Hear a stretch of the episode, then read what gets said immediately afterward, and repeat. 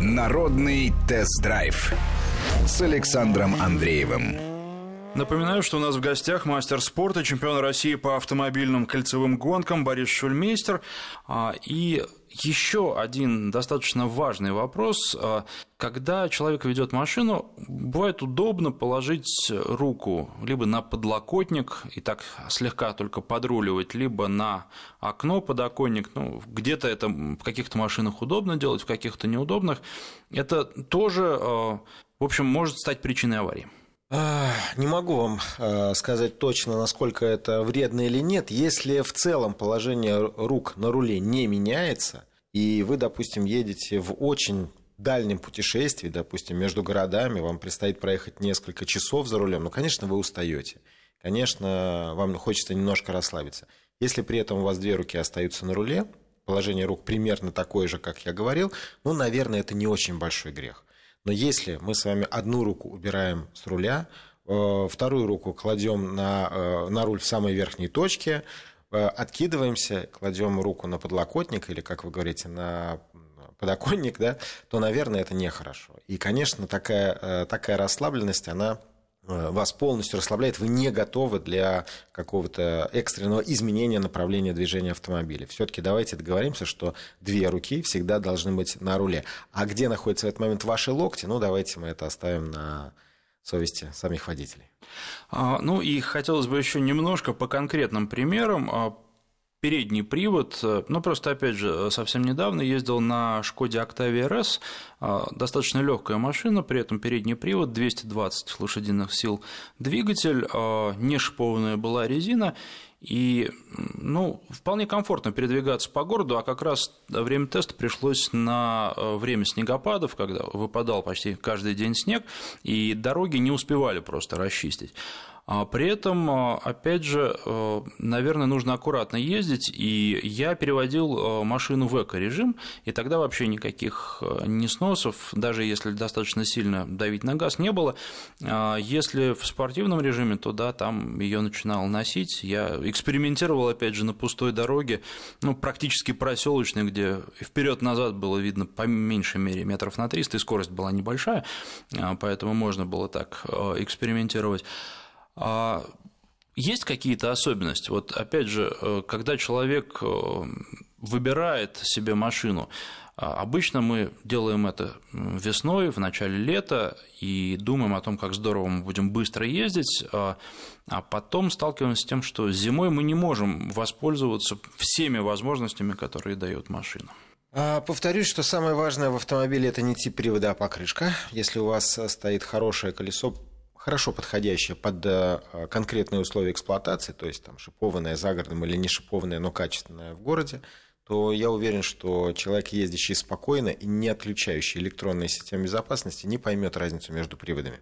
А, есть, э, наверное, небольшая небольшая ущербность в заднеприводном автомобиле. Почему? Потому что двигатель у нас находится с вами впереди, а ведущие колеса задние а, зад автомобиля очень легкий, и иногда можно попасть в неприятную ситуацию, просто забуксовав. Конечно, можно попасть, э, засесть в глубоком снегу и на переднем, и на полноприводном автомобиле. Но мы здесь же, так сказать, не будем доходить до абсурда. Это, как говорится, чем чем лучше джип, тем дальше э, бежать за трактором. Бежать за трактором, да. Поэтому здесь же все-таки все зависит от человека. Если говорить о разнице э, в управлении, ну, опять же, Саш, если мы с вами отключаем электронику и резко нажимаем на газ, то, конечно, заднеприводные, переднеприводные, полноприводные машины ведут себя по-разному. Я не думаю, что сейчас э, я очень четко смогу описать это, не рисуя схемы на бумаге, и нашим радиослушателям будет э, прямо совсем понятно, что происходит с автомобилем. Я объясню вам общий генеральный принцип того, как управляется автомобиль. В управлении автомобилем очень важно, важно его э, распределение веса. Когда автомобиль ускоряется, больше веса переходит на задние колеса. Когда э, именно поэтому, кстати говоря, специальный гоночный автомобиль Формула, в том числе Формула-1, имеет двигатель сзади между водителем и задней осью. Автомобиль э, Porsche, всем хорошо известный своими хорошими спортивными характеристиками, имеет двигатель сзади, потому что это близко к ведущим колесам. Для чего это делается?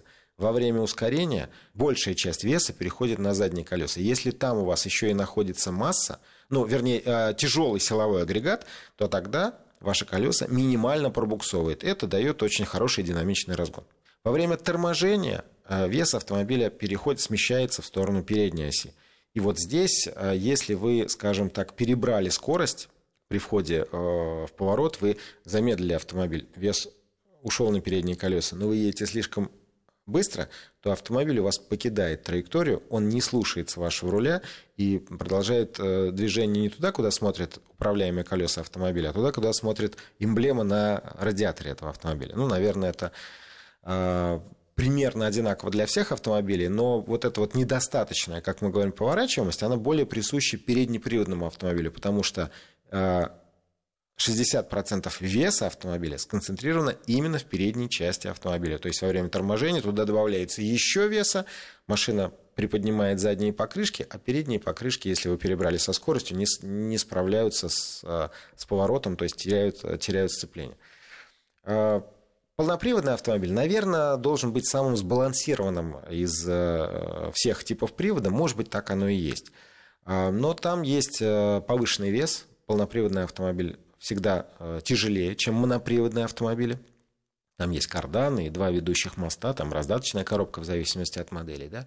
Естественно, есть потери э, на механическое трение, есть повышенный расход э, топлива, есть определенная своя, своя специфика. Но, наверное, если мы говорим о такой вот интенсивной зимней, зимней такой смелой езде, конечно, на закрытом каком-то участке, на площадке или на спецучастке, то, конечно, самое большое удовольствие можно получить от управления э, полноприводным автомобилем, потому что машина хорошо управляется, хорошо э, разгоняется, и на ней очень несложно держать э, занос.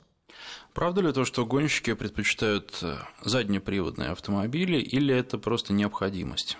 Ну, если мы говорим они о, любят их. о соревнованиях, то, конечно, э, в кольцевом автомобильном спорте интереснее всего, правильнее всего ездить э, на заднеприводном автомобиле. Он такой классический э, кольцевой автомобиль. Формула-1, не знаю, Porsche, автомобиль Midget. Они все заднеприводные, и на асфальте это Единственная, наверное, разумная компоновка.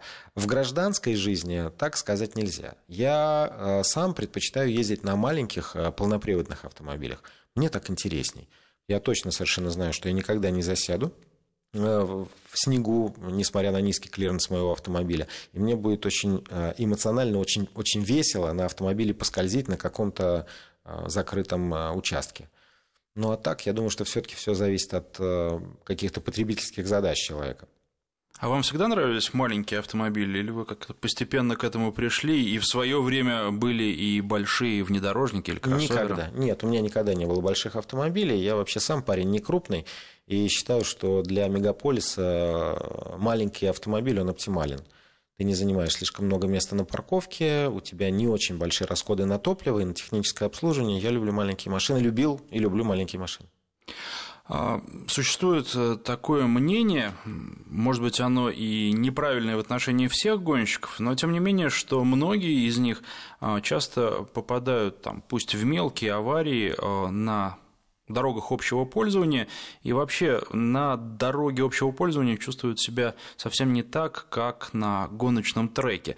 А правда ли это? И, ну, наверное, самый яркий пример это Михаил Шумахер. У него по мелочи было много достаточно аварий именно на а, дорогах общего пользования. А правда ли это? И если да, то почему это происходит? Вообще, я считаю, что автогонщик, так же как и сотрудник э, ГИБДД, не имеет права попадать в аварии это крайне непрофессионально и позорно, я бы даже сказал. Мне кажется, что мы являемся не меньшими водителями-профессионалами, чем водители междугородних фур. Это наша профессия, мы много времени проводим за рулем, и мы много практикуем, поэтому мы четко понимаем, к чему ведет неаккуратность за рулем или, допустим, переоценка своих собственных возможностей. Я считаю, что пилот не должен попадать в аварии. Что касается Шумахера, ну, я не могу э, ничего по этому поводу сказать. Для меня он непререкаемый авторитет в, ми- в мире автомобильных гонок, один из величайших пилотов современности. Почему у него это происходило, не знаю. Не могу объяснить. Может быть, просто, э, ну, в некотором смысле расслаблялся, когда ехал по такой дороге, но знал, что и, в общем, скорости не такие, и опасно. Ведь, э, вы знаете, опять же, аварии-то были мелкие. Вы знаете, Саш, пилотаж э, Формулы-1 не может сравниться ни с каким другим земным удовольствием. Я считаю, что такой мудрый и быстрый пилот, как Шумахер, не хотел воспроизвести эти ощущения на каком-то городском другом автомобиле. Мне кажется, это нереально. Я думаю, что просто для него, а, для пилота, который жил на скорости за 300 км в час, вот эти вот дорожные условия были просто не проблемой, он просто терял концентрацию, думаю. Как в замедленном кино все происходит. Почему же они все так едут медленно, да? Хотя, да, хотя, вы знаете, я всегда своим домашним говорю, что моя ответственность начинается после 150 км в час. Если я царапаю машину при парковке, я не виноват. Ну, значит, значит, наверное, у вас есть что-то общее. А что касается автогонок, наверное, это будет последний уже вопрос. А, вы сказали, что Формула-1 – это что-то недостижимое по уровню удовольствия. А в рутину это не превращается? Хм, не знаю ни одного пилота, который ушел бы из Формулы-1 по своей воле. У людей либо начинаются проблемы с бюджетом, либо со здоровьем. Вообще, должен сказать, что ни один гонщик по собственной воле не завязывает. Мы, к сожалению, все такие не адреналиновые, но эндорфиновые наркоманы. Вообще считается, что есть три вида спорта, которые вызывают зависимость, и по доброй воле с ними развязаться невозможно. Это альпинизм, это немножко в стороне стоит категория, и очень близкие категории – это горные лыжи и автогонки. Поэтому, может быть, э, все гонщики очень любят э, горнолыжный спорт, включая меня. Вот мы по своей воле не завязываем. Спасибо. Я напомню, что в гостях был мастер спорта, чемпион России по автомобильным кольцевым гонкам Борис Шульмейстер. Спасибо. Народный тест-драйв с Александром Андреевым.